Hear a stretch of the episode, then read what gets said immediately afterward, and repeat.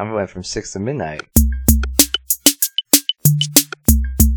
He's got an enormous, giant, big brain. I believe your robot voice. The people time. That sounded. I hated that. I think that's every time that we I've heard us say people time, it's like that in some horrible way. We're like people time, people time. P- Ah, Yeah. people time, Huh? People time. It's people time. And then the guy who's listening to one guy's like, God, I fucking hate this podcast. I'm like, oh, I don't know why I listen to it every. They release one episode every six months, and it's awful.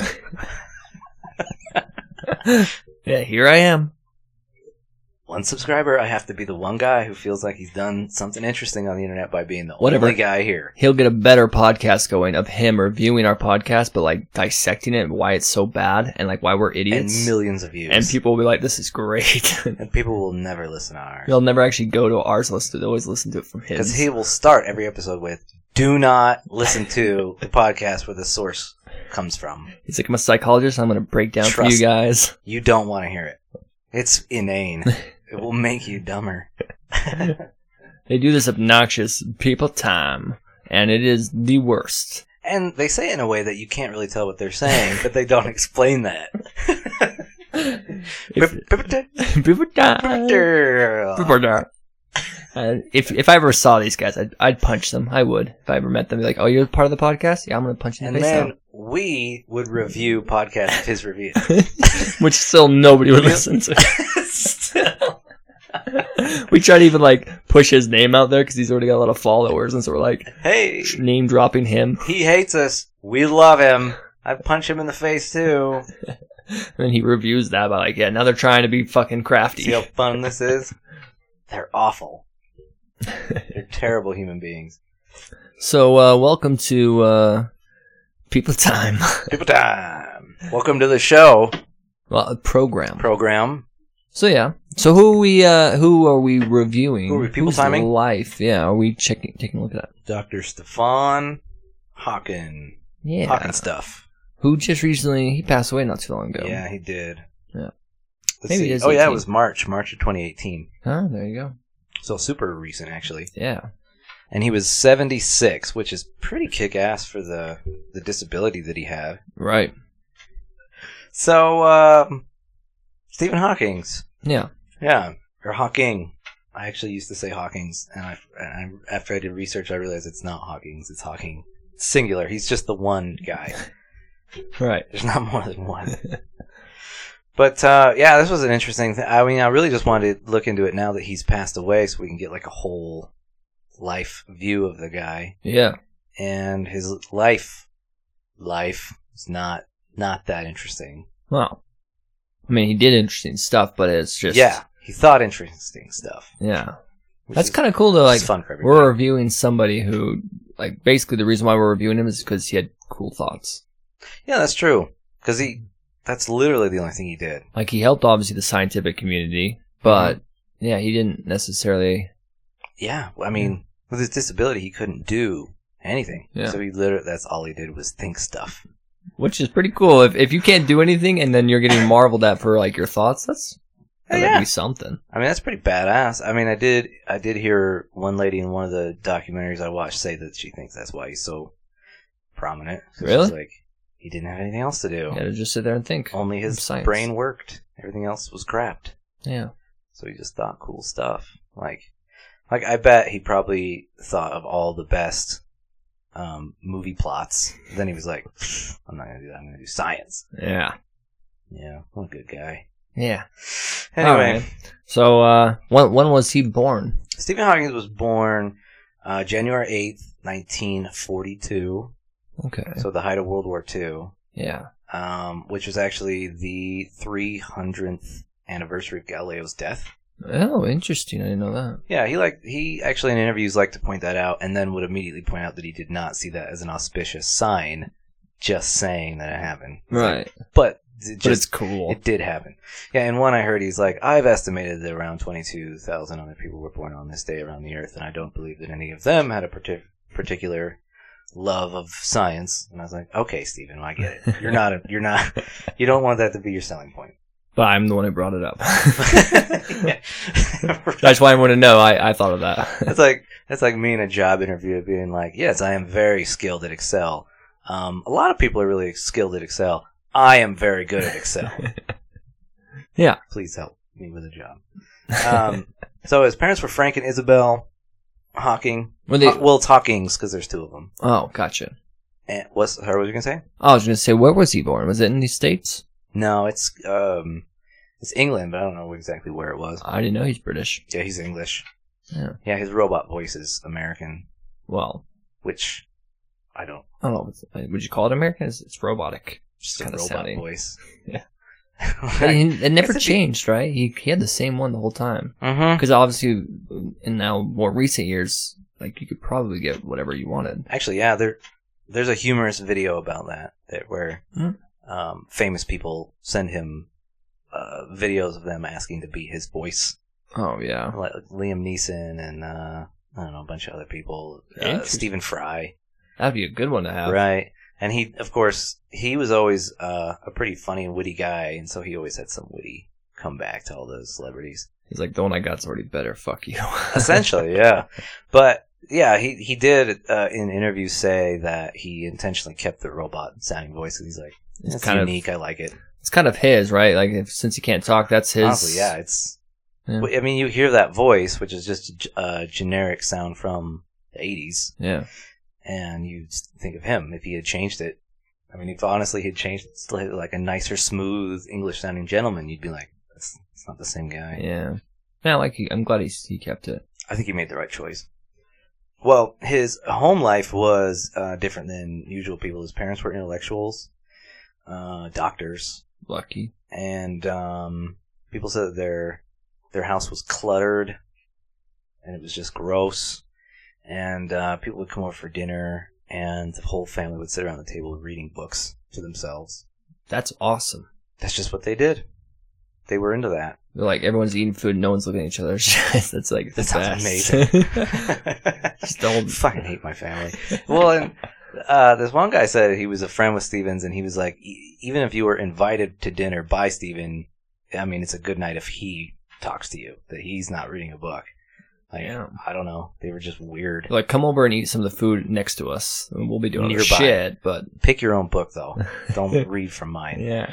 Well, and they, um, so he was super into board games, and that's what he would bring his friends over for, is he built board games and played board games.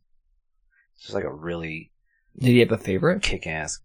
He made a bunch. Oh, nice. Yeah, so his sister said that he, they were playing Monopoly one time, and he got so frustrated, which I think is just from playing Monopoly. Monopoly, yeah. But she said that she thinks it's because he was so smart that he felt like he had outsmarted the game. So he didn't finish the game, and he went and made his own game that she said she couldn't understand the rules to because there were too many. Shit. And uh, I guess that's just what he did. He would have friends come over, and they would make these really intricate board games and uh, other electronic stuff. They'd take apart clocks and Yeah. give them legs. Maybe I don't know what they did. Nice. some science, some science stuff. That's the most scientific thing you think of is to give them legs. yeah, I gave him some I like. mean, Yeah, you get the thing to walk around. That'd be kind of cool. a robot clock. There we go. So that way it can go to other rooms and not alarm you. yeah, yeah. I mean, yeah. So then you'll always know what time it is because you look around and you're like, "Where's that? Where's that little walking bastard? clock?" Hey, Gotta get it so it responds to us now. That's a I nice should I shouldn't have given it a brain. That was the problem. it's now now it does whatever it's want with its own time. Reads books at the dinner table. um, the, there are also people who said that if they went to his house, they would have very interesting dinner conversation when they weren't reading anyway. They would talk about abortion and theology and shit like that. Nice. Good times, weird family, nerdy, nerdy guy. Um, his parents wanted him. They knew he was obviously smart, even though he didn't give a shit in school. Kind of like Einstein, just sort of whatever in school. Just bored of it or what? I don't know. Even he said it's not so much boredom as he was just felt like I don't care. Yeah. He just didn't care. Yeah. His mind was on board games. Um, so his parents wanted him to go to medicine. That's what they did. He wasn't into it because he's a punk rocker. You know, he wanted to do his own thing. Yeah. It's like science. And he had a math teacher who convinced him to go into chemistry. Uh, he didn't want to. Once he started studying chemistry, he said he felt like said chemistry felt like botany, in, in that it's just organizing things, which I'm sure to scientists is a derogatory thing to say. Some chemist is listening to this and being like, "What the What fuck?" asshole. But yeah, he said that several times. He's like, "Well, I was gonna do chemistry, but it felt like botany. it's beneath me.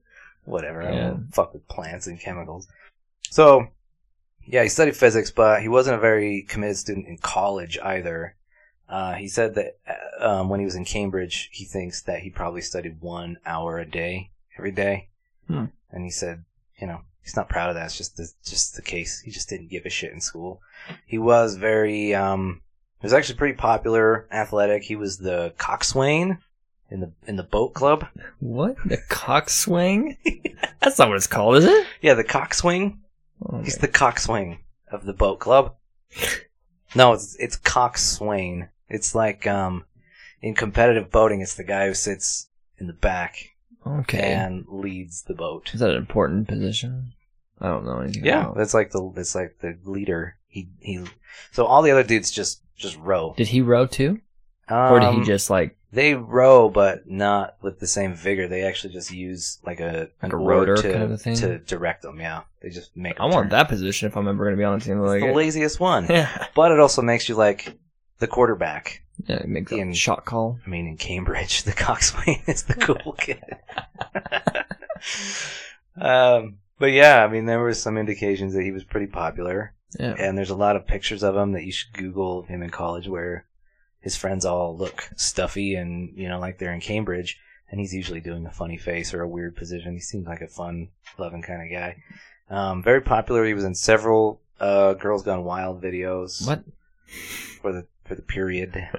Ah, Yeah. well, and so that's probably something that's worth mentioning is because I think most people do know, but he wasn't born with a um, what, what is the Disability ALS. ALS. Yeah, he wasn't. He didn't start that way from Uh-uh. birth and couldn't move around. He was actually quite athletic, right? He- Yeah. Yeah, even his sister said that one time he told her there's 11 different ways to get into our house. And this just sounds like precocious, weird kid talk. And she was like, oh, okay. And she started thinking it through and she's like, no, there's only 10. He's like, nope, there's 11. And then free scaled the side of their house to the roof and got into the roof through, or got into the house through some door on the roof into their attic. And she's like, oh, there is 11. It was a weird comment I've heard of him make but it stuck with me because I was like, damn, this guy who was debilitated maybe 12 years after that or something was free scaling an old brick house. Like, yeah, he was, he must have been pretty athletic. yeah. And he said he only studied one hour a day, so he must have spent the other 23 Doing girls gone wild yeah. drinking. Was he a drinker? Do we know that? Yeah. Oh, nice. Yeah, he was. Um, but shortly here at the peak of his athleticism and popularity and not studying is when he started to have those weird health problems. So it started as like his hands shaking The tremors. and he didn't know why. Um, at age 20, he's still at Cambridge for his PhD and he's actually studying, um, well, so like the, the argument between the Big Bang and the steady state theory of the universe was being, is a little sort of becoming popular Yeah. and he wanted to.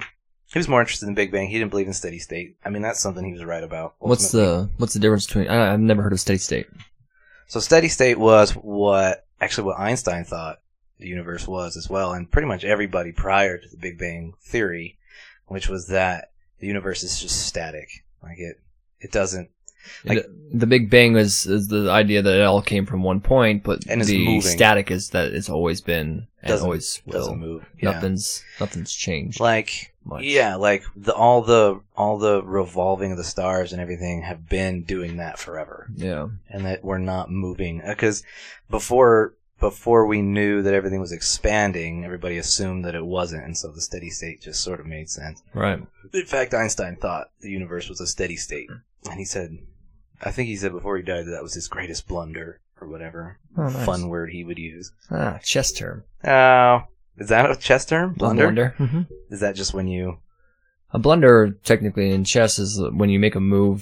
It, it can be from many things, but you've you've greatly made your position worse by usually two points is Oh. what it's usually considered. I think two points or more. So the idea is that You can also blunder just because you might have had mate and you missed it and you made a different move and you could have mated them. So it's pretty much any fuck up Yeah, that's measurable. you don't want to blunder. The more, uh, you know, if if you blunder, you, you could basically lose the game. It's very easily if you Well- blunder bad enough. Einstein almost blundered his career There you go. by being wrong. But he, uh, Steven, Yes. was like, no, I think it's the Big Bang. Yeah, so I mean, being a little bit, uh, well, quite a bit younger than Einstein, he um, was more up to date with what people were noticing, and I mean, I was gonna get, we can get to it now real quick. How so? The Big Bang start is just sort of a logical step from we noticed that that everything is moving in one direction. Right. So there's there's a, a spectrograph, which is where you look at a star and you can see or you can tell what kind of chemicals are coming off of it by the light that shines off of it. Right. And in doing that, they also were studying the waves, and they were like, "Well, all these waves are moving away from us." Sort of like the Doppler effect. You can you can tell when waves are coming at you, and you can tell when they're going away. 'Cause Yeah. When they're coming at you, they're getting smaller, and when they're getting away from you, they're getting bigger. Yeah. So they noticed all the stars are getting moving away, and they were like, "Well, what the fuck's the deal with that?" And then they looked at every star that we could see, and we were like, "Oh, everything's moving away from us." So either we suck that much, or We smell bad and everyone's the like, universe is ah. expanding. Yeah, and so everyone was like, "Well, if it's all moving outward, then it used to be in." So everyone was like, Right. "It must be what it is." Yeah. which is actually the logic that um, a scientist named Roger Penrose came up with. Um, actually, black holes, essentially, which with Stephen Hawking's help here shortly in his biography. But yeah, he was using the same logic. He's like, at some point, a star um, moves out and then falls in on itself and collapses, and he's like, kind of like this new Big Bang theory. It's sort of like that. Yeah. That's cool. So he um he started dating this girl named Jane Wilde. Um, she's one of the girls gone. I was about to say. Yeah, that's how he knows her. I wonder how many jokes I got over with her. Like, She's wild, man. Well, most people don't know. Yeah, the the Girls Gone Wild franchise is named after Stephen Hawking's first wife. Uh, oh man, I hope she's not ever. I hope her fam, no one's family is Stephen. But in um, How is it spelled? Is it is it? It's with an it is with an e. Anthony. Yeah. So if you if if you're at the back room of the video store and you see the Girls Gone Wild with the e at the end, That's that. That's the original line, and it's it's way better. It's way better. It's only English girls who are also intellectuals. nice. hmm Just talking about their majors. And they got like pocket prote- protectors and shit. hmm Mm. Yeah, pocket protectors and you know like really old school prairie looking dresses. Oh yeah, nice. They had those. Oh, okay, Yeah. nice. hmm I, I'm already. We gotta stop the podcast. I gotta go. I went from six to midnight. um, so he's dating Jane. He still has these weird compulsive movements. He hasn't told anybody yet because I think he's both freaked out and hoping that it'll just go away. yeah. Uh, but Did he he get it checked out? He does here shortly because he actually falls while they're ice skating and busts up his head. And he tells the doctor, he's like, okay, I, I, I'm actually usually pretty athletic. I fell over because I've been having these weird shakes. And so, yeah, he's diagnosed with ALS, which is, I wrote it down, amyotrophic lateral sclerosis. So write, write that down Okay.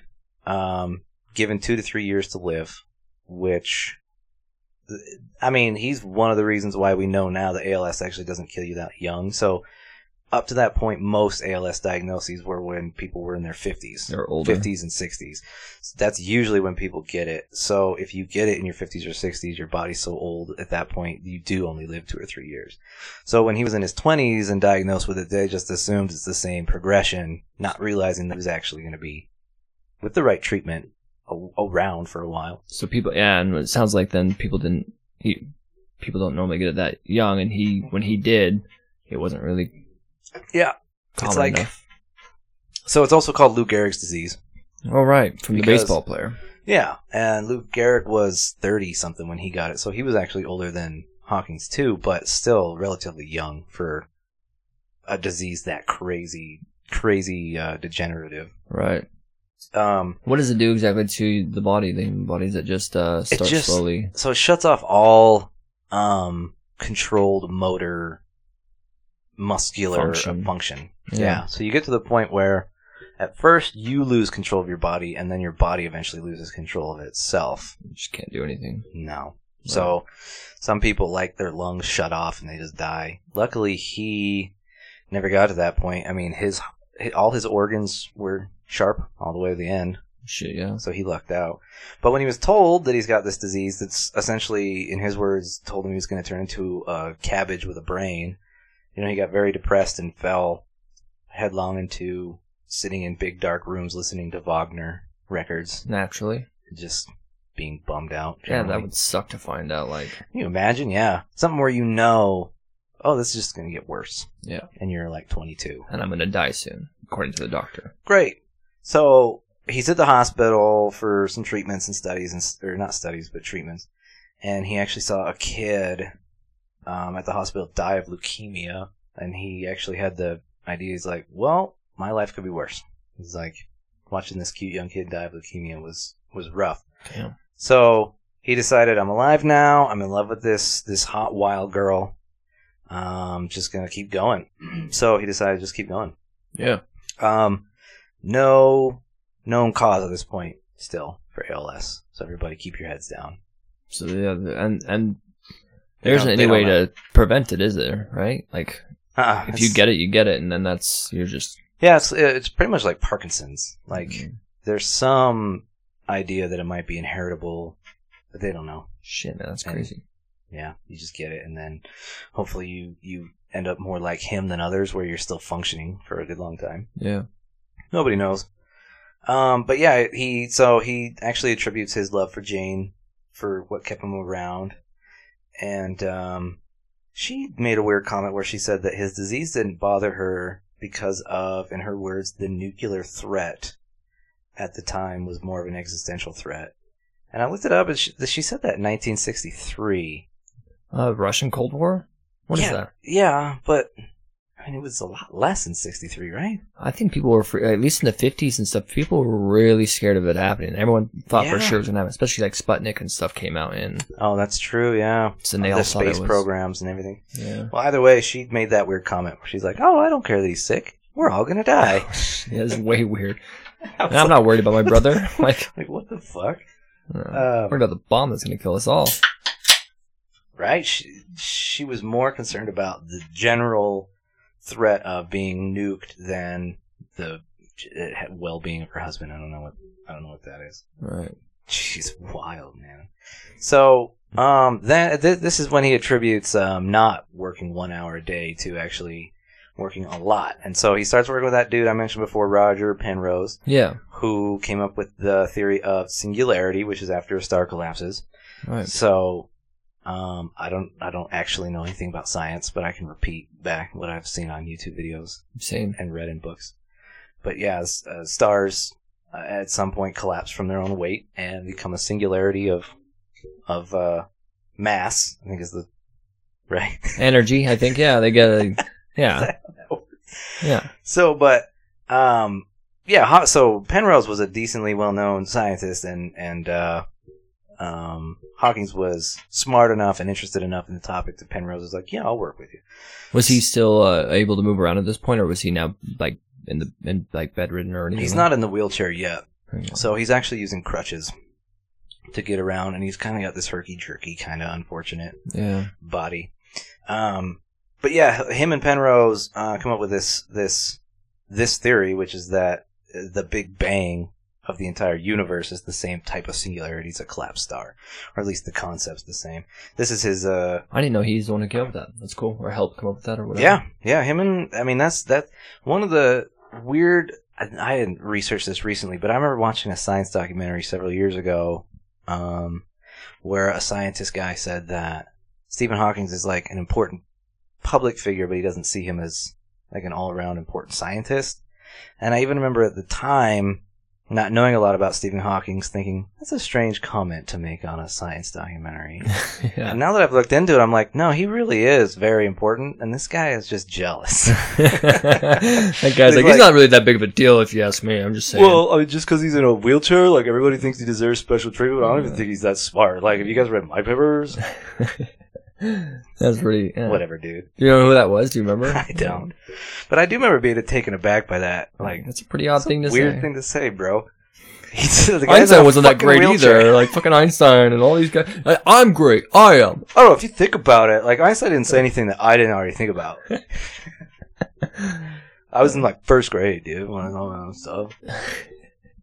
I don't know why, but whatever that voice is that you're doing for that guy, I freaking love it. It's, it's like a half surfer, but talking about science. Like, Who's I don't science know. guy?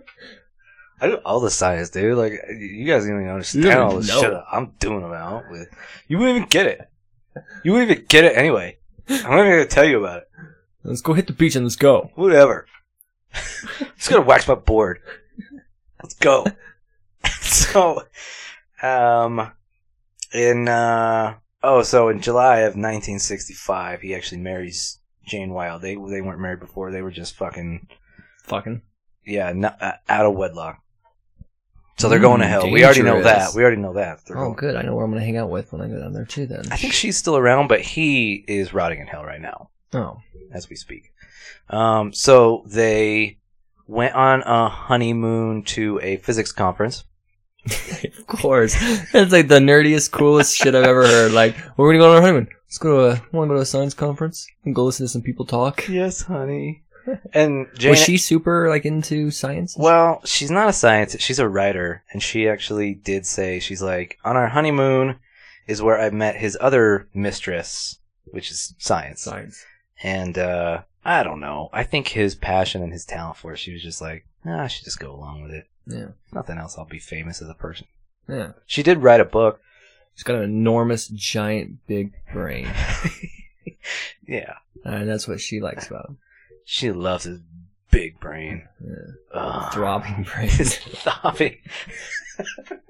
it has to. You has to throb to think more. You gotta get blood. That's how that works. Yeah. Well, yeah. Once the blood starts flowing, and it it, it gets it gets really excited. yeah It gets all excited lit up. thick. It gets really thick. we are Um, the worst. we are the worst. But so, um, yeah, she sort of just let that happen. She did end up writing a book about it that became that movie with um, Eddie Redmayne. I don't know if you've seen that. I haven't. So When did this come out? a couple years ago. Um, you see Les Mis? Yeah. I don't remember the character's name. Eddie Redmayne is is the guy that um He's the one who wants to fuck his own daughter. no Oh, okay. no oh, I can't remember any of their names now. Who's oh it doesn't matter. But he Eddie Redmayne is in If you if you see Les Mis, the French Revolution guys, and he's the one that's not hundred percent into it, and Oh. then that girl is in love with him, but he's in love. With. The one who sings like a frog in the latest one. sings like a frog. All right. That's Eddie Redmayne. Yeah. I like him. I mean, his voice. Untouchable sunshine. It's- I, I know I'm terrible. so I he plays he plays uh, Stephen Hawking in a romance movie about about him and Jane that J- based on a book that Jane wrote, that's cool. and then probably Oh. went on to sing like a frog. yeah, I think I actually have seen previews for that now that you mention that. Yeah, I and wa- thinking like, ah, yeah, I want to see that. Oh, it's Exactly. got the guy that sings like a frog though. and you're like, Uh, I don't I go, I watch I don't know if I want to see it now. but I I forgot about it. Well, so there's there's that, and then from like 2001 or two, maybe um, Edwin Edwin uh, Cumberban Cumberman Batch Yeah, C- Cumberbatch Kirchhoff. Cumberbecken. Yeah, Um, Afghanistanians. don't. I'm not a big fan of that guy, but he he also made a movie where he plays Stephen Hawking. What? Hold on. I know we're not supposed to. I don't want to sidetrack too much. But what? Why? I know everybody else says that because he's Doctor Who, right? And then he's also Sherlock Holmes. Yeah, he's Sherlock Holmes, and he. Uh, Is he Doctor Who? I don't think so. If he is, he's got to be one of the later ones. Then I don't know. I haven't gone that far. But anyways, but you don't like him? no, God, he's got so much charisma. he's got a weird face. what, what do you? I don't know. Uh, He's got a weird name. As a straight man, Ed- he's got charisma. Edvald Cumberman Stat Cumberman Snatch. I think he's actually talked about how his name is like everybody just botches it. I don't know. Cumberbatch. Ha! Ah, Ah, yeah. you're talentless. No, Not you, but Cumber Snatch. no. he's good. He's good. Cum- Cumberland. if he's Cumberland ever, Mills. I hope he doesn't listen to this. If he does, I'm sorry. he's not gonna listen to this. Why would he ever listen? he will never hear this. Eddie Redmayne might. I don't know where his career is at. Don't- okay, I don't know so what he's doing. there was a movie that was made recently, and it's about Steve Hawking. It's about his whole life, or is it just about like some of his greater Uh, achievements? most of his life is sort of touched on, but it's mostly about their love, Yeah. him and Jane. Oh, cool. It's very, very adorable. I didn't finish it. but I started watching. Yeah, halfway through, right now. I'm good. I don't know. I got a, Jesus. I got a thing with romances where I just go, eh, nobody's died yet. Yeah. I'm moving on. um, but yeah, so throughout the '60s, he's getting worse. He's getting worse. He's finally put in a wheelchair. Um, luckily, because of his uh, work with black holes, he's prominent Yeah. somewhat. Um, so he's got some staff of students who, in exchange for learning from him, also push him around in a wheelchair and get his coffee and stuff, and help feed him whatever weird British food he's eating, Nice. poached eggs. I think that'd be a pretty good trade-off. Like, I gotta learn from a genius, and I'll I'll do this all day long. Why not? Why you know, changes diapers and stuff. Whatever. Yeah. Yeah, I'll, I'll learn from that. So uh, at this point, he then theorizes black hole radiation, which I don't know if you felt the shudder in the room. Did you feel the shudder? Mhm. That's because um, it was a big deal. So what what what is the radiation? So this is a science concept that's good to talk about because it it's not totally ridiculous. So you got a black hole, Okay. which is a collapsed star where the weight collapses so much that it becomes a hole ripped in time space. Right. Shit's just being sucked in. Yeah. So the concept was that um, nothing escapes the black hole, not, even light. Not even light. So they're like, well, how can you see it then? And I'm like, you know, the same way I see your mom. I got nothing. But um, Okay. so he says no, it actually gives off this radiation and decreases in size, and Mhm. everybody just sort of lost their minds over that for a long time. Um, so Is, so that is that the radiation's energy is losing? Yeah, so quantum mechanics stipulates, well, and this is what's fun, is this kind of partly proves that this is true, but at the time there was a theory that quantum mechanics stipulates that all the time, everywhere, a positive um, particle and a negative particle both magically happen Yeah. and then magically reattach and then annihilate each other Right. They yeah they neutralize everything. for no reason. So you've got a positive and a negative particle that just exist, annihilate each other. Quantum mechanics is very strange. yeah. I have no idea. But It's what he was fun, saying but is yeah, that no idea. on the outside of the of the black hole, when this happens, the negative mass ones would be sucked in, and the positive mass ones would not. They're getting kicked out. Yeah. So by the pressure of the negative going in, the positive shoots out. So the universe actually gains a positive particle, and then the negative, because it's negative mass, sucks away from the density of the of the black hole, and it slowly radiates to death. So then all the positives that are getting kicked out are they meeting up with negatives later? Like what's going on with them? I think they just, Just exist. radiation that just yeah, the I was gonna universe say- is chaos. Because you can do this. I mean, I'm sure this is a completely different thing, but it reminds you of Richard Feynman talking about like if you Yeah. take a comb and you comb your hair, what you're doing is you're actually knocking off some of these extra. Wild. And that's why when you put it over a piece of paper, it lifts up, is because you have a little bit extra. What static electricity negatives. is. Yeah. And so, I mean, and, and I think when, when it comes to electromagnetism, like everything's kind of, it has to do with everything. So it makes sense that this might be something similar to it. And Yeah, that like practically the entire universe runs off the same rules of how in every other day we see electricity. And then you get to the mechan- uh, the quantum level, and you're like, well, I don't understand how any of this works. Oh my Some weird shit's happening. There's some stuff that he talks about with that that we can get into that's kind of fun. okay. Um, So he comes up with this. yeah, and he, he theorizes black hole radiation, and it, of course, it isn't until much later that it's proved because it's just theoretical, and we don't have the ability to observe them. But I, from what I understand, we have observed not the particle shit happening, But holes large- get smaller. And uh, do they also notice that there's a large amount of radiation from where the black Yeah. holes were? Actually, that's the thing is that yeah, there, it was theorized that if we ever saw one, because we hadn't seen one at this point, that it would just be nothing. You wouldn't see anything. Yeah. But now you actually do. There's a light film of radiation coming off of it, which is the positive particles taken off. Interesting. Yeah. So he was super excited about that. He proposed it at a conference.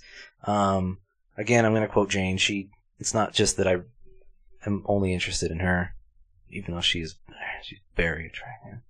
Um, she just, she, she, I've watched a lot of documentaries about him and she's a main person in them because she's Well, kind of animated, and she's really nice, and she has a lot of quotables. well, it makes sense. She knows him very well, and if they're Yeah. ever going to do interviews, she's going to be kind of a little bit of a spokesperson for him. And she gives interviews a lot. She's she's really happy to do that. That's Obviously, awesome. But she says that when this idea was proposed, um, which bear in mind, uh, Hawkins was one of the main people who came up with the concept of black holes.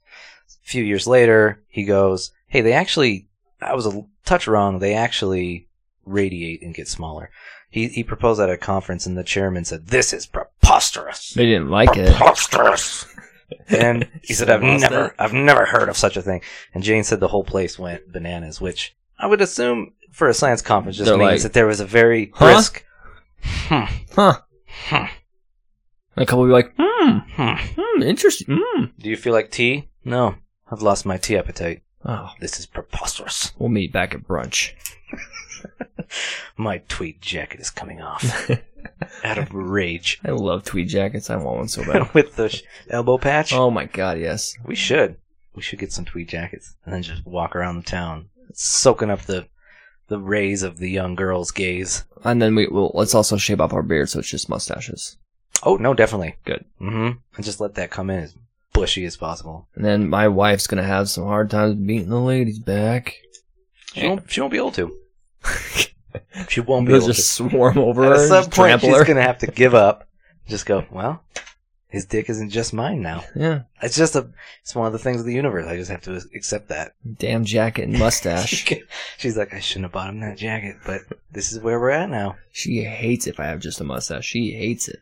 Really? Oh yeah. I've never done it. I'm sort of worried having um just a mustache because it is, you know, there's an implication there. It's kind of creepy, but it's also kind of ironic and fun. You know, the first time I ever, uh, this is so off topic. The first time I ever did a mustache hmm was because I've seen pictures from many different generations before me, but like of all the generations that I could find from, you know, back in the 20s, Yeah. at some point, it seems like every man has gone through a stage of having just a mustache. It's No, usually sometime in their 20s or 30s. Yeah. And some of them keep it for a while and some of them don't. But I can always find a one picture or so. And my dad had one, and my grandfather had a mustache, and it's weird. Well, that means you have. I mean, you have to have the phase, but then you have to have it photographed. And that's, you have to have it long enough for someone to photograph. Yeah. I mean, that's And at least a year. The first time I did it was just because I was like, well, I, I think it's fucking dumb, but I'm, I gotta do it. I have to. I- obviously, I have to have the face. and then I liked it, and Melissa fucking hated it. Really? oh yeah. I don't remember this phase. Yeah, so it happened uh, last time we went to Comic Con when you guys were there. I actually, if you- if you actually look at some of the pictures, I had a little bit of scruff by that point because I shaved it all down and had a Yeah. mustache. But by the time we went to Comic Con, I started to get it back, and then I shaved it off. So it was like a really long phase. It was only Hmm. a couple weeks I had it probably. I'm gonna try it out. I think I think I shaved it twice down and then let it all grow back. once the winter's over, I'm just gonna kill the beard and just the I mustache. say, what, what are you doing right now? My face gets cold. Oh, Yeah, you're right. It does. It Right. sucks. my poor little cheekies get cold. It's like sha- it's like shaving your ass. You don't shave your ass in the in the winter because you don't want your cheeks cold. Have you ever tried shaving your ass? Same It's concept. very hard. it, it's a lot of work. You can't see anything. Takes It's- mirrors. Oh my god. Do you use mirrors? I just guess. I just feel Yeah, afterwards. Do the Just- touch feel. feel it. No, I missed a bunch of spots. A lot of them. Nah, I'm just gonna leave it. That's good enough. No, I have like a four mirror system. That's a good idea. Yeah, so I get every angle. Sometimes I just hang out in there and just look. We've gone way off topic. What what are we talking about? Um Oh yeah, uh, Jane Wilde's Black Hole. Is that what we were talking about? yeah, yeah. yeah. So, Hawking radiation is what it's called. Right. And here's what's fun.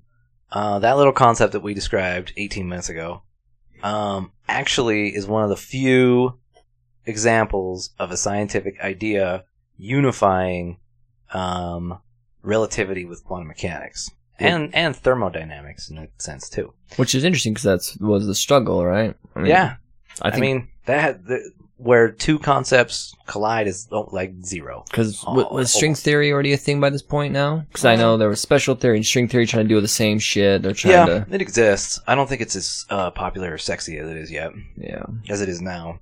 Yeah. I think the 80s is when that really got booming. Uh, this is still in the 60s primarily. Oh shit. but yeah, I mean, because a black hole is, is a very large object operating on very high terms of gravity, it's a general relativity concept, and then the fact that it's the particle radiation that is destroying it makes it um, unify quantum mechanics and relativity in a fun way, and then thermodynamics as well because it's the radiation is losing heat and suffering from entropy. And natural physics, yeah. Yeah. So it was a fun. It was a fun, uh, fun concept. Everybody had a really good day. Um, it also did propose that eventually the things get smaller and smaller until they explode. Nobody's been able to prove that. It probably happens. I don't know. Hmm. But in the seventies, uh, popular science started getting cool. You got your guys. You got Oh yeah. you got you got your Sagans. You Oh, got your Feynmans. Yeah. Um, that asshole Neil deGrasse Tyson doesn't exist yet. Thank God. Ah, he's so good. Bill Nye hasn't come out yet. He's not until like what the Uh, nineties. Yeah, yeah. But because of because of that general popularity and black holes is such an extreme and interesting concept, black holes in the seventies was just cool. Well, and Sagan made it fucking sexy as hell. Oh, he did. Oh. Cosmos. Oh my god. I still, watch the classic one and just jerk it. like when he's in his spaceship, it's Oh, yeah. amazing. Oh, yeah. If you're if, if whether you're a science person or not, if you haven't watched Sagan, it is worth it. Especially especially the Cosmos series. So Yeah. Neil deGrasse fuckface redid it for Fox. Which is still great. Doesn't need to be seen. Watch the Sagan Yeah, one. Watch the Sagan one for sure. But It's watch Tyson. Tyson's is good too, man. It was still good. Well, when he's not sexually harassing women. Oh man, see, yeah, yeah. This was I forgot that that was a recent. Yeah. All right, going back to Hawking. Yeah, who there's no reports of being a being a diddler. Mhm. Um so yeah, in the 70s it became very popular and so he actually became sort of a public figure the way that we sort of know him as both because of, you know, his disease and at this point he's in a wheelchair and so he would give talks where he wasn't using the electronic voice yet. He would talk in this weird side mouth mumble thing and only a handful of people could understand him, like some students and his wife. So they would get on stage and translate for him. And the fact that he, you know, came up with what was part of coming up with black holes and that was popular, he'd give these talks and people were just enthralled. They were like, look at this genius whose mind is trapped in this broken body. It was just a concept Yeah. that got everybody really into science. Well, it's such a like poetic tragedy, you know, Uh, especially because Mhm. you think with some of these other guys who help progress something as uh, you know uh, strong scientifical uh, theories and whatnot that they probably were bouncing a lot of ideas off of other people and i'm sure he did as well but you probably slowed down quite a bit for him not being able to communicate as well to others Yeah. so he's still coming up with these great thoughts that he just has to come up with himself and isn't really bouncing off other people he's just a brilliant man that's Yeah. weird And so, I mean, one of the, so when you are a physicist, you are actually doing math. Like all the, the concepts that we think of, like people like me who dropped out of community college, same these are physical concepts in my mind. Like this is who you're learning history from hey we did the research Write this legwork down. So yeah, to me, it's like the fun physical concepts, but they were all invented and then proved on a blackboard, and he um, he couldn't use a blackboard. yeah So he actually figured out how to essentially have a blackboard in his head.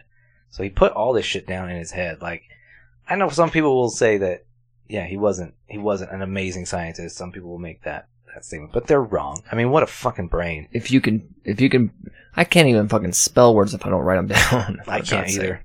so yeah he's doing I- mathematical like equations that are beyond I don't know anybody if this the I comes before the E in the word field, or if it goes the other way.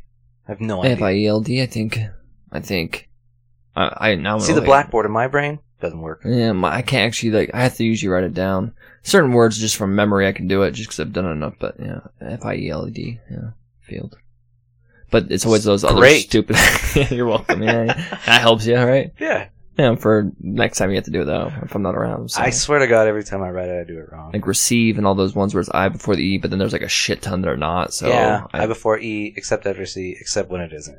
which is like half the time. Which is half the time. fucking goddamn. Who taught us that rule? Fuck them. It's just because it rhymes. I still know it doesn't mean it's true. I can rhyme a lot of stuff that's not true. rhyme That's all kind of shit. Yeah, that's not how things work. Um, but Stephen, all Stephen Hawking's theories did rhyme, which is how we know that they're true. Um, in the 70s, after he's doing all these public appearances, he actually wins a bunch of awards, you know, for popularizing science and for his papers and things. Uh, the biggest one they ever got was called the Lucasian Professor of Mathematics at Cambridge, which I don't know. That just makes you uh, one of the bigger figures in the mathematics department. It's it's an award that Newton, uh, Isaac Newton, held. Oh, nice. Well, So uh, that that brings up the question. So when he came up with these concepts and whatnot, and Yeah. wanted to write his papers, was it usually his wife who had to write them for him, or somebody else? He students? Yeah, graduate students. So graduate students at this point were doing the bulk of his stuff. He hadn't hired a nurse yet. Which is interesting because you know it's surprising that what not one student was like, "I'm just gonna write my name on this fucking thing." Like, what's he gonna do? Like, who's gonna tell? Yeah, it was just me and him in the room at the time, so there's nobody to debate it. It's just so he t- he turns it in and it says John at the bottom. John Johnny. Johnny. So Johnny, you're you're proposing that um, an eight gravity is uh, the the theory of everything.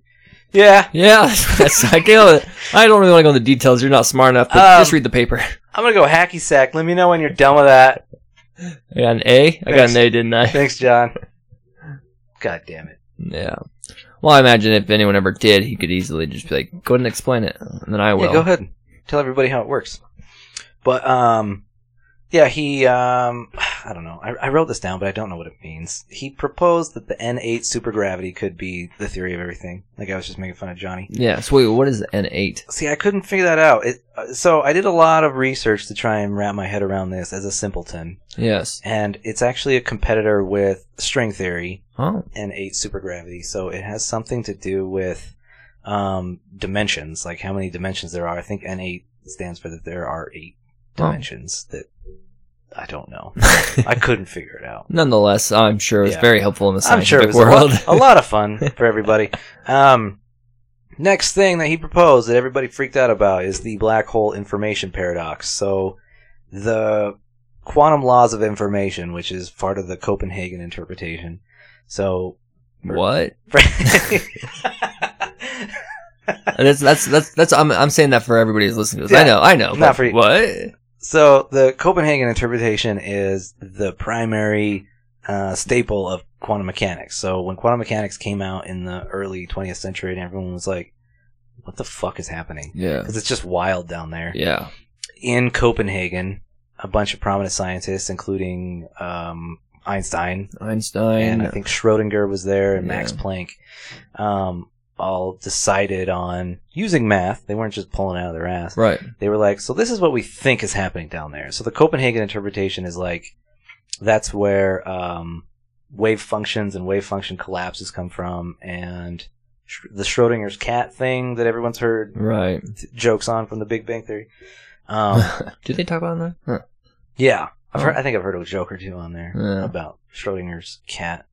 Um, that all comes from the Copenhagen interpretation. So Copenhagen comes up with this. In, this uh, Copenhagen interpretation comes up with the baseline of what quantum mechanics is based off of. yeah, And for anyone who wants, I mean, th- there's look it no up. way. It's awesome. Yeah, quantum mechanics. You can watch a lot of videos on YouTube and you won't understand anything. Mhm. You're not going to get any kind of real education from it. But to see what's kind of going on that that we know is happening is fucking crazy because it's not something. So it's not things that happen in natural Yeah. physics. It's So wh- when they were looking at it, some of it, so much of it just seemed arbitrary. Like particles would just do things, yeah. and there was no rhyme or reason to it, and so everybody was pissed off that it seemed like there was no causality. It wasn't like you. It wasn't like with natural physics where if you take a, a basketball and you can throw it at the wall, you could. If you did it the same speed every single time, you could predict when it was going to hit the wall and how fast it was going, all this shit. Yeah. But when they were doing it with particles, you couldn't do it. it. They would be able to get a reading on one or the other, but not could- both, and they couldn't figure out why. They could do whatever they want. There was a whole bunch of other theories that go on, like the, the particles are actually going in and out of existence or another dimension. There's a whole bunch of crazy shit going on. Weird. So, so really, what the Copenhagen interpretation is, you could kind of boil down to is probability. Is that like what's happening down there is not actual physical objects moving around. It's the idea of energy interacting with other things of energy, and when you when you measure it, you are interacting with it, and, And then it actually changes. does something. So the Copenhagen interpretation is essentially just that all of the world is a probability that is only happening because it just interacts with each other and stuff Right. happens. So Right. it is kind of arbitrary, but Well, it also is interesting because that was the other thing with uh, quantum uh, mechanics was that by looking at it or inter- interacting with it, it would change from what it was doing before, as Yeah. if like the human element of just viewing it somehow had an effect, which makes zero This sense. is a fun idea, but not. You look at a basketball, and if it's sitting there, if you look at it, and if you don't, it's still sitting there. Well- it doesn't do much. when when I go to a basketball game and I stare at the back the, the back of the head of say a Steph Curry or a James Harden, they do play not as good as they would if I weren't doing that. Yeah. We- So You've- that's the same. You've, you've uh, calculated all this out and done all the uh, research. Nice. So when James Harden's on the floor and I'm going, "You suck! You suck!" He do, he he plays less. I Good. think He plays like- less well I think that might be a little bit more on the emotional side. There's some guys yelling at me. Why? I, I feel I, I- don't feel confident right I think now. James Harden's accustomed to being told he sucks everywhere he goes. Yeah. Any court except except his own. Yeah. Fuck James Harden. so, um, Stephen Hawking actually also hated James Harden. Right. Um, he quoted several times that he thought that he flopped too much and that he was an asshole. Along that same line of thinking, um, he proposed the black hole information paradox, which we were just talking about. So the uh, part of the Copenhagen interpretation was that all the info about a wave function, which is pretty much just like if you have a set of particles, they have a probability to do X number of things Right. right? So the information of what they actually do is in the wave function. That's a whole math aspect of it that I don't understand. Right. But what he was saying is that, uh, oh, and so what- what that indicates is that any wave function the does not lose information. Stephen Hawking was saying that when you put something into a black hole, it falls apart into this soup of mass and particles that you actually do lose the information of what the probability was. oh. He was wrong, but Oh. Was that, that's what he proposed. That that started a huge hullabaloo uh, in science in the seventies, which I'm sure was really sexy at the time. yeah. But um, he didn't end up conceding to that until much after it was. He finally was like, all right, God. Fuck you guys. I'm in a Fine. wheelchair. Like, give me a break. I can't even talk, you Yeah. dicks. When did he start using the box, the voice box? Uh, the eighties. Hmm. Yeah, in the eighties, um, a company that I don't know what they were doing before, but they were working with something like that, where you have a device that has a remote control and you scroll through script yeah. and type out what you want with your thumb. So they were like, "What better person to test this on?" Yeah, and then the the voice they just pulled out. I'm sure what the most basic voice program was at the time Yeah. the one that he ended up sticking with. Um, let's see more science stuff. Um, l- uh, later in the seventies, I think we're talking mid. He proposed the, um, it's, I don't even know if I want to get into this. Hmm. It's called the Hartle Hawking state. So Hartle is just another guy that he wrote the paperwork with, and it's called the Hartle Hawking state, which is pre-Planck. You know who what Planck is? Yeah. So Planck is like one of the smallest quantum states you can have. Right. And pre-Planck, the pre-Planck epoch is pretty much pre-Big Bang. So anything that happened before the Big Bang.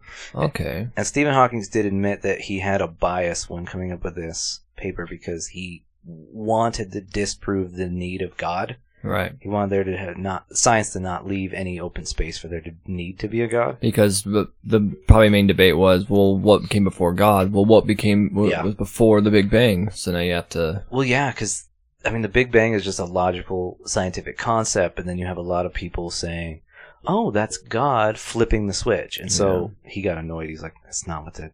That's not what that proves." Yeah. So he jumped on board with this guy named Hartle too.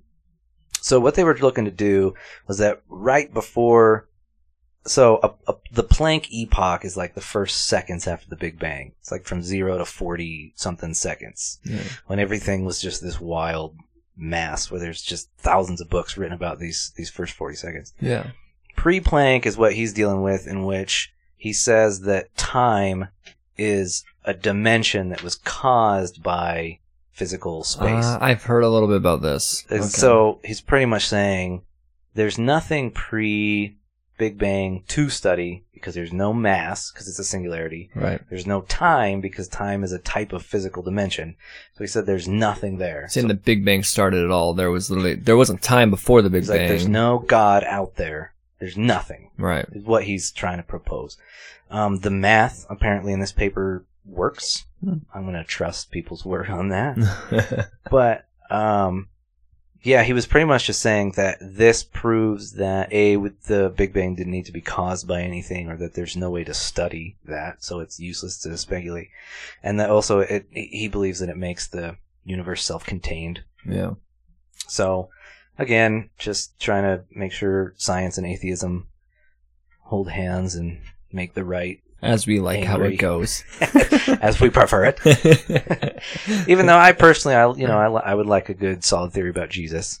yeah. I'm wait, I'm waiting. Yeah. I subscribe to science magazines, and every month I flip through the contents. No Jesus. It's not gonna happen, I, bro. I immediately throw it away. every month I just look at the table of contents. No Jesus. Garbage. and then I pick it up and go, nice. See you next month, I'm gonna read this. you science nerds. so, um, okay, science stuff. He, um, I think part of the Hartle Hawking state also was actually. I, I'm going to talk about this because it actually helped me. This is a concept I hadn't ever been able to wrap my head around until I looked into this. So, the universe is the surface of a balloon, essentially. Okay. So the physical universe we live in is latex and filled with helium. And we are at a children's birthday party. Is the child sad or happy? I mean, He's like- creeped out because there's a clown there. Yeah, of course. And the kid has read about John Wayne Gacy. He's familiar with the movie It, but he's only seen the first one. Right. his parents wouldn't let him see the new one. And he's just nervous. And that's why we all sort of feel this emptiness that we need to be And this is the theory. filled nice. with Jesus. Yeah, Stephen really had some great thoughts. no, so he was, so part of like the time is a dimension thing. He was talking about how the um the the like the fabric of of our universe is not like a ball or a cube. We are the surface of the expanding universe, right? Okay. So when the Big Bang happened, um, we are pretty much just on, you know, it's like blowing up a balloon. It just keeps. It can keep going and going and, and expanding and. Exactly. Yeah, he said that we're like the we're on the surface of the balloon, and so he says that the way to think about um, it's so weird. Essentially, what it is is that time uh, can be seen as the fourth dimension in the way that. So if you're standing on the surface of something, like we're standing on the surface of the Earth, Sure. um, if you're standing on a flat surface, you see everything as two dimensional because you can go side to side or up and down. Right. But if you step out into space, it's three dimensional. You can go in every single direction. Right. Um, in the same way, the universe feels like it's three dimensions, the same way being on Earth feels like it's three dimensions, but time is the fourth dimension. right. I swear to God this is clear in my head, and I can't, I can't, I can't Yeah. explain it. Does any of that make sense to you? No. So, But. well, I mean, like I, I kind of see time as being the fourth dimension, but when you, when we start talking about like theory of relativity, then I start thinking of it that way. it's so, and I think this is actually what they believe to still be the case. That time is the fourth physical dimension. Yeah. That Well- we, we don't we don't get to interact with it. Like, well, it interacts with us, Yeah. but we don't interact with it. Well, I mean, uh, I think uh, when you start talking about like being able to travel the speed of light, and, and Yeah. you're now going, you're now messing with what physics we normally are used to. You're not messing with it, but you're what we're used to is time's linear. But if you were to go to the speed of light, you could start kind of manipulating in certain ways that, you know, It's weird. yeah, He so he did say another thing I didn't understand. He said that Hmm. so so light actually travels. So you know, like so Einstein said it's a constant, right, which means it's always going the same speed. yep, no matter what. And he said the reason it looks like that is that in the fourth dimension, it is going in a straight line. That when viewed from our perspective of the three dimensions, it's actually going, it's curving, which makes it seem like it's always going the same speed. See, and I don't know what that means. Me either. Yeah, I was like, what? But he said he was like, well, that's why it's a constant. Duh. He sent even without tone because and he five other people in the world were like, uh huh. Then the rest of us are like, okay. uh, yeah, I'll I'll take your word for it, buddy. I believe your robot voice. Yeah. Also, it was a fun thing to say out loud. Light curves in three dimensions. Okay. That's weird. I don't know what that means. So, at this point, we're getting into the 80s. His disease is debilitating. He can't do much of anything. Um, his uh, his ability to continue to do math was compared to writing symphonies in your head, which they said Mozart did. So he's probably a genius. Right. Um, Probably. he was criticized again in the 80s by popular scientists because they believed that his popularity was due to his disease. So he thought they're, he was getting notoriety. Yeah. he's getting popular. Yeah, notoriety for For just being, being a curious figure as opposed to being a legitimate. Which is kind of a bummer Scientist. because I mean, not only does it sound like he created um, hypotheses and theories that actually came to be, but was still doing continuous work in the. He was still working on it. Well, and, and into the late 70s and 80s, he did start not um, proposing new theories. I think he'd established quite a bit at this point for a good name, but at this point, he was sort of like, I'm famous now, I'm rich now, I give talks. I want to write a popular science book. I was about to say he he started writing books, right? Yeah. So I don't know if Carl Sagan's um, popular yet at that point. I think he is. In the eighties, yeah, I think so. Yeah. So I know the the book Cosmos came out in the 70s. So I don't know if Hawkins was emulating that or if it was a concept he had had originally. But he said he wanted a science book that you would buy at an airport. The average guy could read it. I, exactly. Something you would read on a plane. So he wanted something like that, and so that's where he came up with um, the Brief History of Time, which um, I don't know. I read it several years ago. I recommend it. It's fun. Did you like it? Yeah, it's it's actually harder to read than um, Carl Sagan's Cosmos. Oh, really? Yeah, a lot harder. yeah. Well, apparently he wanted to put a lot of um, equations in it and math, and it was his publicist who was like, "You can't do that." No one's gonna be able to fucking know what that is. no, even if you spent entire chapters breaking it down, people aren't going to read that. Yeah. They're going to get bored. You have to make physical examples. So I guess that was tough for him to get his, like, to figure out how to get around that. That's interesting because uh, Feynman talks about the same thing. Mm-hmm. When he talks about magnets, he's trying to explain to other people how atoms work. And he's like, I can give you reference points for that. That's easy. If you're thinking about atoms, I just change the scale. So rather than trying to think so small, we'll talk about balls, and you can put that in whatever scale makes you comfortable, and then we'll talk about what they're doing. Exactly. But with magnetism, you know, electromagnetism, that's too hard. There's nothing else I can compare to. This is how I know it to be. So me explaining it to you is going to be too complex unless you go and do the studying like I did. And that's, yeah, I mean, I, I got a whole theory about that, but I think that's what, you know, like, science is at a point now where the regular person honestly can't wrap their head around it. Yeah. I mean, I'm doing that right now. I can't wrap my head around this shit. So that's why there are flat earthers. That's my theory. but, so he wanted to write this book. Uh, he actually went to Sweden to start working on it, and it's very cold there, and he was already weak, so he got pneumonia and almost died. Um, had a tracheotomy, and that's why he couldn't talk anymore. So that's when he got set up with that company. Started using that device. It's called an equalizer. I don't know. I think that's might be the company name, but it used like a.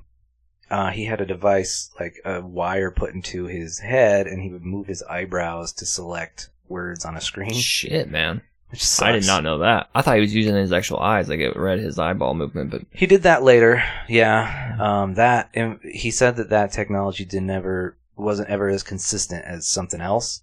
So the last model that he used in the 2000s was actually because he couldn't use his finger anymore and he couldn't use his eyebrows. He had one um, flick in his cheek that he could move. One little muscle that he could, he could Damn. flick in his cheek.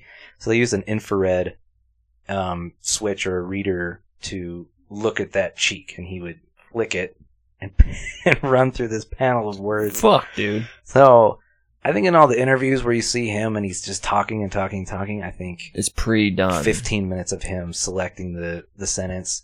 They let him say it. The guy asks a question, and then he has to load it up. Yeah, they were saying something about that where like, uh 'cause he would go and tour around, I guess, like colleges or whatever to go have discussions and whatnot, and he would answer questions, but their questions had to be uh, far, you know, they're- they they couldn't have very many in one night. They'd have like two or three questions At most, I would So bet. they'd go ask people, and if your questions sucked, they'd be like, "Sorry, it's just not going to get asked." You're not interesting. So if it was one of the, if you were one of the three, you were asking a good question, and then hmm they'd tell him, and then they'd continue talking about whatever, and he would sit there and go through to come up with the answer, but it would take so long. forever. So then, then And I, from what I understand, the program that he was using obviously just kept getting better, but he would have it where it's like predictive text on your phone. you're right. So he could he could get a sentence going pretty quickly, but I'm sure at some point because it's scientific concepts, it's going to take him 15 minutes to come up with a sentence. And he was kind of a witty guy. He he liked to throw in jokes and stuff, so I'm sure he wanted to make it unique. So it would take him probably a while to get everything going. Well, and he's he's been in interviews where he's joked around with the interviewers before, and he was in uh He's a funny guy. he was in a small, a short YouTube video with uh, Paul Rudd.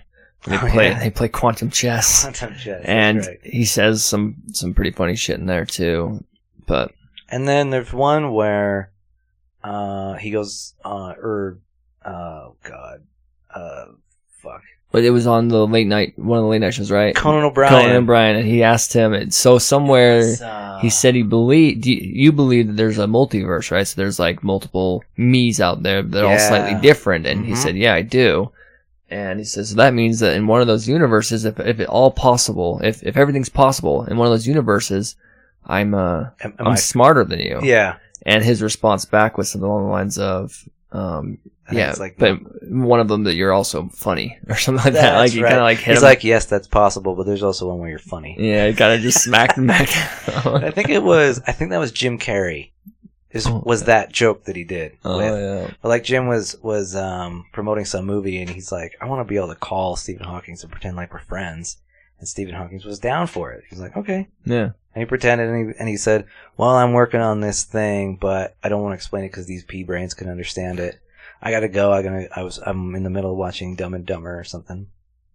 So he he's a funny guy. Yeah. Sometimes. Yeah, that's hilarious. Yeah. I mean, for yeah, for brains. famous scientists who's got better shit going on. Yeah. Um, but yeah, so I recommend the Brief History of Time. Uh, it's really not that tough to get through. It is a little harder than other popular science books, but I think he did that on purpose. He wanted to keep it kind of rigorous. Um, there is a long chapter about quarks, which, as much as I'm interested in science, I cannot get my fucking mind around quarks. Oh, they got quirks. Some of them are blue, and some of them have a negative spin, and I don't know what the fuck that means. Some of them have a charm. I don't know what's happening with, know with either. quarks. Quarks, I have no idea.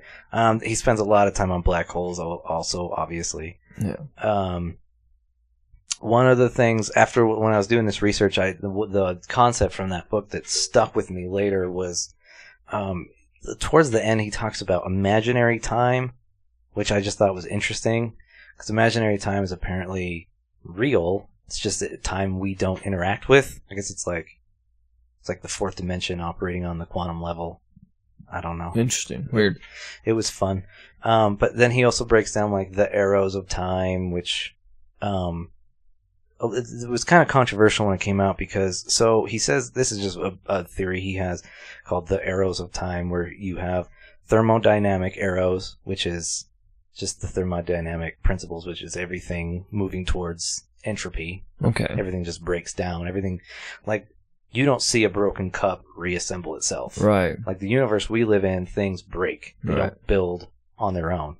Um, and then he said there's also psychological time, which is us reacting to that. Right. So we live our lives as if we're in a world that's moving away from from um, form, And then we. because we don't expect a broken cup to put itself back That'd together. be weird. And then the last one is the cosmological time, which is just the Big Bang, that everything's moving outward. So he said with these, uh, he came up with what he calls the weak anthropic principle, which is what got everybody's panties in a knot. Because you're not supposed to say, you're not supposed to talk about the anthropic principle if you're a scientist. Why? Because it sounds like Christianity. Like, Yeah. yeah. So the anthropic principle is like saying that the universe, the universe is designed for people Right. or at least it's designed for people to look at it. Yeah. Like it, it requires an observer. Um, so you're, yeah, you usually get a lot of shit if you talk about that as a scientist. But he said, I'm not saying that. I'm saying it's the weak anthropic principle, meaning that uh, intelligent life that can observe the universe can only exist now while the universe is where it's at. 'Cause he's like, right now, we're not so spread apart that there's still heat. There's still things that are close enough that So it's not so much the universe was built for us, but it so happened to be that the way it is now, we can exist in it. Yeah, like the universe has to be where it is for there to be life, Right. not that the universe exists for So we can. Yeah. Yeah. So he got in a little bit of trouble just for using the anthropic principle word, even though he was using it in a fair. Well, he's an atheist, for God's exactly at the same time. Whatever. Yeah. Um. So let's see. The only other things is some personal shit that happened. Uh, he once he got kind of famous, like um, a brief history of time sold like ten million or ten gazillion copies. It was a worldwide bestseller, so he became kind of a celebrity. Yeah. Gave a lot of talks.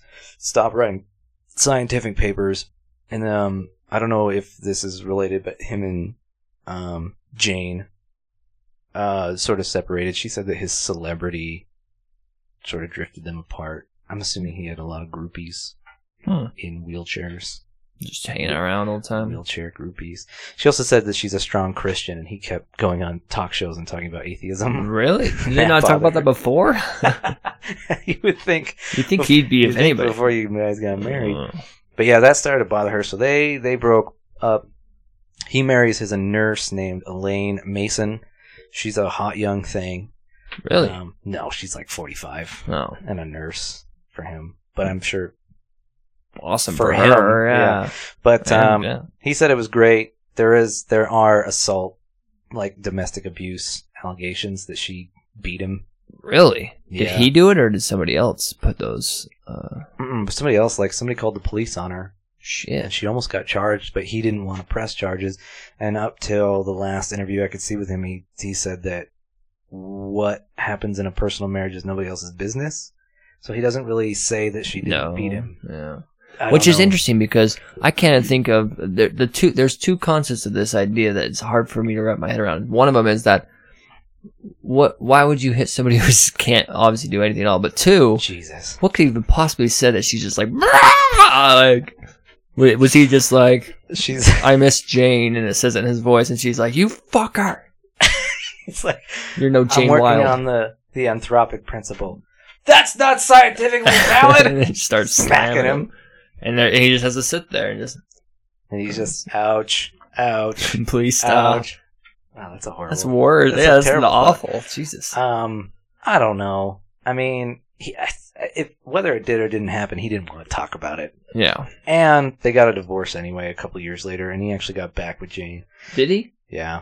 So, so they have this wonderful whirlwind of a relationship that she wrote a book about called Traveling to Infinity that became the Eddie Frog Voice Redmayne movie that I didn't finish. Right. Go check it out. Some fun little tidbits here. In 2009, he had a highly publicized party for time travelers. He's like, hey, I got all this food and drink. If you're a time traveler, this day, this time, this Dude, place. brilliant. Yeah. Guess who showed up? Who? Nope, nobody. Yeah, I was about to say it'd be funny if it was like some other weird celebrity It- was just like, "Hey, George Clooney. hey, what's up?" I'm, I'm a time traveler.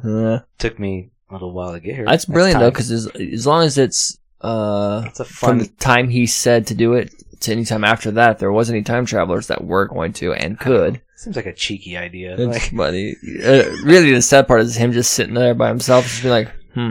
hmm. I mean, I knew this was going to be pretty Do much you- the case, but Do you think it is robot voice he can go? I really like this dip. You know what they should have done Mhm. if if if they were smart enough, you should have had a uh, Doc and Marty, the guys who played them, like fucking just them show up Drive in in the yeah. DeLorean. Dude, that'd be brilliant to show up. Like, yeah, no, That'd be fucking awesome. she's still alive, by the way. Yeah, Jane Wilde is still alive, Hey, good for her. seventy four years old. And, and you know what? I'm, I'm sure that she's the the benefit uh, the beneficiary of his estate, and she stood by him. Yeah. yeah. She seems like a nice lady. Yeah. Um, he died March fourteenth, two thousand eighteen, at the age of seventy six. Uh, he- Two thousand. Did you say two thousand fourteen? uh, 18. Eighteen. March 14th of, Oh, of sorry. 2018. Uh, he was 76, and he wanted the equation for the Hawking radiation carved on his tombstone. I think that's the thing that he's the most psyched That's about. cool though. That'd be badass Which- to have that on your. Tomb. Yeah, because I don't think that technically he invented the concepts of black holes. I mean, I think people attribute that to him because a lot of his theories like popularized them. I don't think that he's the guy. Yeah. So I think that what he feels the most proud about is his radiation theory because that is uniquely his, and Yeah. I don't know, it is fun. It's badass seeing that on your tombstone. It's just like an equation. Well, and the funny thing is that everything I could see said that he wanted that. There's no pictures indicating that that is Jane let it happen. Aw, I hope so, I don't man. know. Maybe I'll just straight Can up you, like- Google his, can you Google his tombstone? Let's Did see. uh? So I wonder, did Jane? You know, like when they got back together, was she like, "Yeah, you're right. There's no God." and he's like, "Oh shit, I didn't mean to." yeah. What happened when we were gone? Shit. I- this lady beat me.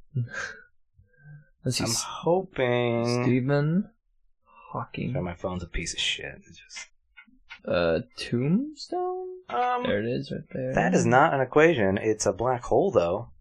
Oh, Oh no, it is. here lies. Yeah, it is. Is it? Is So it written out? Oh, I see it right there. yeah, like on the left. T equals hc cubed over 8 pi gmk. Which I'm just gonna have to take his word for. Oh yeah. That's a badass tombstone though. Got like kind of a black hole thing going on in the background and I, it is really pretty. Like it looks like it's got some dimension to it with the rock carving. yeah, that's Yeah. cool. So, w- what was really fun about him towards the end there was that he really just became this science mouthpiece fearmongerer, which was fun for everybody. So, he made sure that everybody was afraid of AI, Yeah. artificial intelligence, And aliens. and aliens, Any kind of So, I had a whole list. He says he's afraid of AI becoming God, that he said that capitalism is worse. He said economic inequality is worse than that. Uh, he said aliens will definitely be aggressive and they'll be like Columbus. So uh, yeah. I mean, I kind of see the reasoning behind that. I mean, I don't think he's totally wrong. Well, I think one of the things he was talking about with that was because I, I don't I don't remember where I heard it or read it or whatever, but I, from what I remember, it was him saying that what do you think would happen if an alien race who has the technology to come to our planet is going to do? Do you think they're going to be peaceful or not? Just off of the fact that they have the ability that Yeah. we we would look like monkeys to them. If anything, if they could even gather that we were intelligent enough to keep around, they might just be like, okay, they can communicate stuff, but they're still dumb as shit. Like, why? Yeah, and and his thing was like, why would they be coming here to say hi? No. It's They- like the movie Independence Day. They're coming here to take something. resources or something. Yeah. Yeah. they want your women. So he made sure everyone was afraid of that. Um, he did say that space colonization was necessary because humans will not live to 2100 otherwise. Shit. It's his idea. Uh, he said uh, genomic engineering is going to create superhumans who will enslave the other humans. Just like sounds like technology is like bad. grumpy old guy like everything's going to shit. Um, he said that uh, Trump was a very terrible human being whose environmental approach could lead to the end of the world. Nice. I mean, I Um, agree with him there. So He had a lot of fun moments in pop culture. He had, he was in a Monty Python skit, which I didn't know. oh, I didn't know that either. Um, I think the single greatest contribution he ever made was the episode of Star Trek he was on. Oh, that's right. So it's uh, it's Data in the holodeck playing uh, poker with with Hawking, Einstein, and Newton, and they get in a little bit of a verbal fight. with- That's funny. like I think it's I think it's uh, Einstein and no, it's Newton and Hawking Yeah. get, get mad at each other, and uh, Data's He's just like, psyched about it. Oh man, that's so badass. I forgot about that. Yeah. Um, he was also an advocate for the disabled, so he spoke at the 2012 Paralympics. Um, he worked a, he wore a bunch of a bunch of awards for his work with um, advocating for the disabled. He even did an ice bucket challenge for the ALS thing that we all remember because it's still relevant. I do remember that. I remember there was a controversy with it too. I didn't remember it until this brought up. I was like, oh yeah, that piece of shit. Yeah, I forgot about it until you said it. But yeah, I do remember now. What, well, because there was the whole thing where everyone was doing it, and then it became a thing of like you're wasting water and ice, And you're definitely not. and you're doing it for attention. Yeah, like you're to supposed help. to do it and then make a donation. make it- nobody was making. Nobody a made. Yeah, No, it was it was ten bullshit. million people did it, and ten people donated. It was a yeah, it was a piece of shit. He couldn't do it obviously for health reasons. He can't get ice poured on him. He was in his seventies at that point, so Right. he had somebody else do it for him. Um, he also flew up into zero G on a Virgin Galactic ship. I don't know if anybody's seen the video, uh, the footage of that. So he wanted to go to space, but personal space flights actually still don't exist. So Virgin Galactic, the company, and SpaceX are both talking about making that a thing. Right. We're- I've heard this for a while now. But it doesn't exist now and it didn't exist then. But Virgin Galactic could take rockets up into the outer atmosphere where you would experience zero G. So he did that. That's cool. and the video I think I've seen that. a, a little hilarious because you can see. He's kind of like half, like not fetal position, but you kind of see like his legs are kind of starting. I think they tied his feet together so that he wouldn't flop around, and so he does kind of just look sh- like his back is straight. He kind of looks like a board, yeah. but you can see a rather humongous smile on his face. Yeah. So I, I That's he, gotta be fun as he shit. definitely wanted, and he did say that he hoped that he would go to space before he passed away. But you know, zero G's pretty goddamn close. Yeah. Um, he let's see, he won the commander of the British Empire. Uh huh. Hmm. Which is just below a knight. Um, he got twelve honorary degrees. He wasn't knighted? He was not knighted, Wow. and no Nobel Prize. So, and no Nobel Prize. so maybe maybe he's a piece of shit.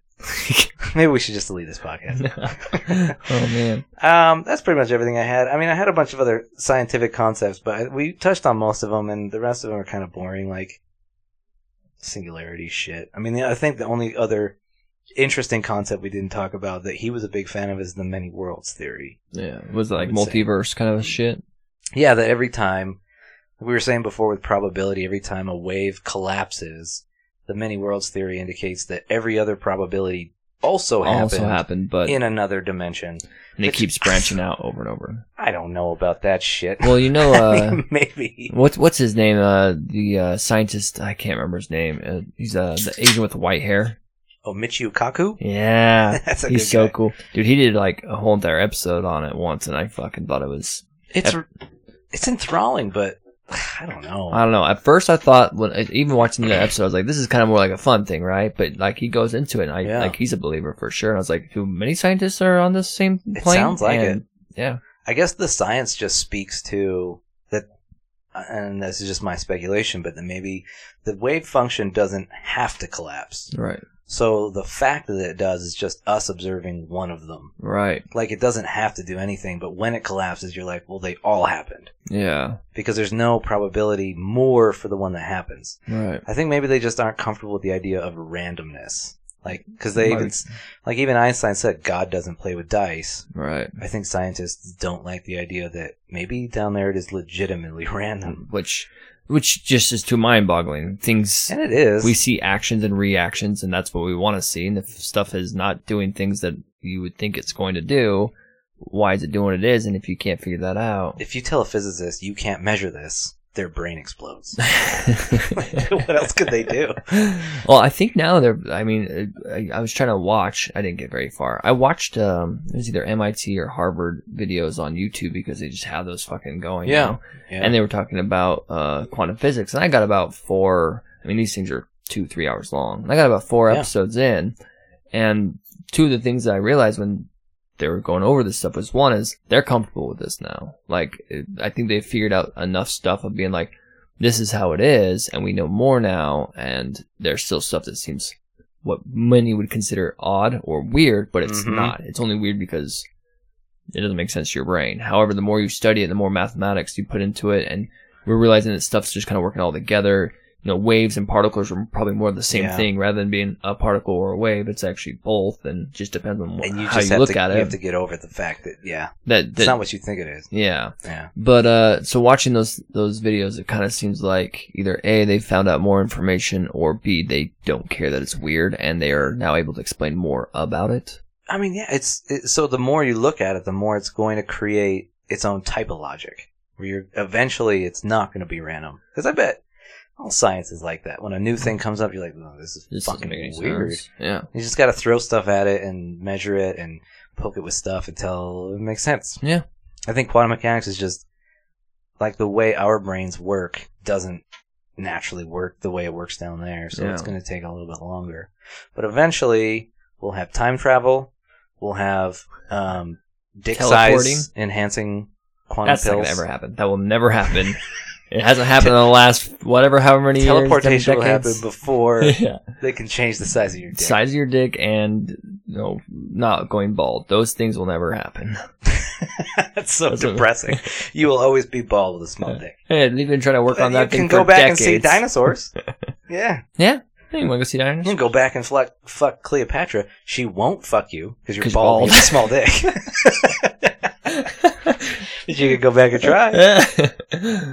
oh my god, that's great. And that was what Stephen Hawking was trying to tell us all along. Good night, folks. Really, the moral to Stephen Hawking's entire life was just that. Don't sue you're, us. You're bald. You're bald and you have a small dick.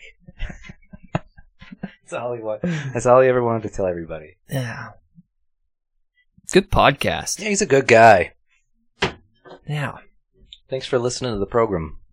Mm. Hmm. People time. This has been a presentation of Pepper Time. Uh huh. Mm-hmm. Hey, thanks again for listening to one of our podcasts. Be sure to catch our next one that's coming out. Thank you. People time. People time. Hey, click on the next one and subscribe. Bitch.